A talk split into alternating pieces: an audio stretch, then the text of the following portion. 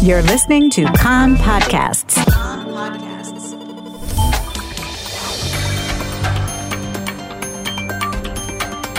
You are listening to the English language news of Kan, the Israeli Public Broadcasting Corporation. Good afternoon. It's 2 p.m. in Israel, Tuesday, August the 16th, 2022. This is Nomi Segal with the top news at this hour. IDF soldier Staff Sergeant Natan Fitoussi, aged 20 of Netanya of the Kfir Brigade, was tragically killed last night by friendly fire due to a comrade's misidentification at a guard post by the security barrier near Tulkarem. According to the initial inquiry, the soldier who fatally shot Fitoussi said they were guarding together. Fitoussi went to pray, and when he returned, the comrade misidentified Fitoussi as a threat and opened fire under the arrest procedure.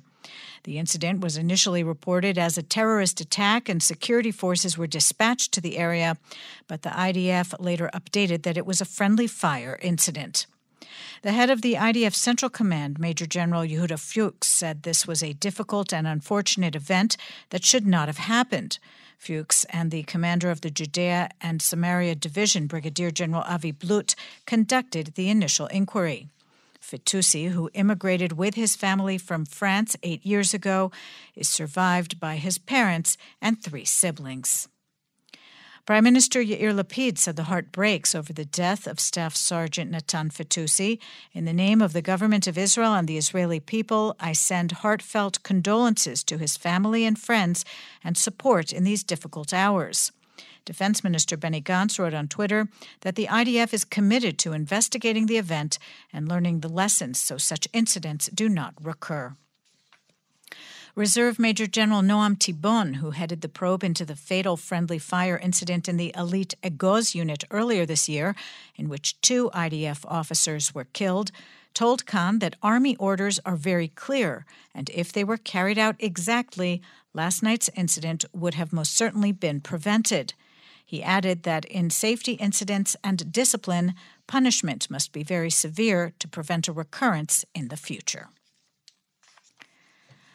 Just over two weeks before the scheduled start of the new school year, Education Minister Yifat Shasha Biton has warned that an emerging wage agreement with teachers will not solve alone the educational system's grave shortage in teaching staff. She told a meeting of the Knesset Education Ministry that the wage deal with the teachers' union is not moving at the desired pace, and she expressed hope that there will be understandings in coming days. She also noted there is grave hardship in classes and kindergartens. She said the finance ministry has to be flexible. I hope it responds to our creative solutions, she said. In another development, the Knesset Education Committee approved the table for parents' payments for the coming school year. Obligatory fees for accident insurance will increase by 20 shekels. Optional payments will be reduced by the same amount. In economic news, the Israeli economy has resumed growth. In the second quarter of the year, GDP grew at an annualized rate of 6.8% after shrinking by 2.7% in the first quarter. A Kan reporter says the economic rebound contributed to a growth of about 10% in personal consumption.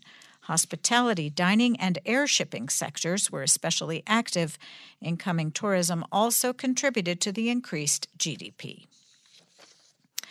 The Iran nuclear deal talks. The content has not yet been revealed of the document Tehran conveyed to the European Union last night, but an official Iranian news agency report said that Tehran still has reservations about the draft, despite the EU declaration that it is a final offer. The INRA agency reported that there's still disagreement on three issues.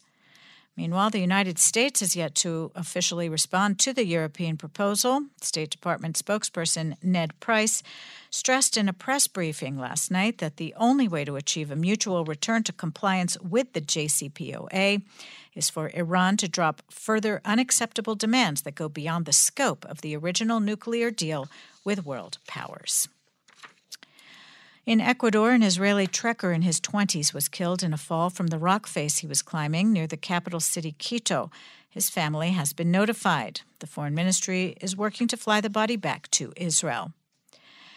And in Jerusalem, the funeral is expected to take place of 57 year old Baruch Yonah, who drowned to death during a family vacation in Sinai. The weather outlook warmer in the hills and inland, Thursday and Friday day hotter. Maximum temperatures in the main centers Jerusalem 30, Tel Aviv 30, Haifa 28, Beersheba 34, and in Eilat going up to 38 degrees Celsius. That's the news from Kan Reka, the Israeli Public Broadcasting Corporation. Join us at 8 p.m. Israel time for our one hour news program. You can tune in at 101.3 FM, the Kan website, Spotify, and the Kan English Facebook page.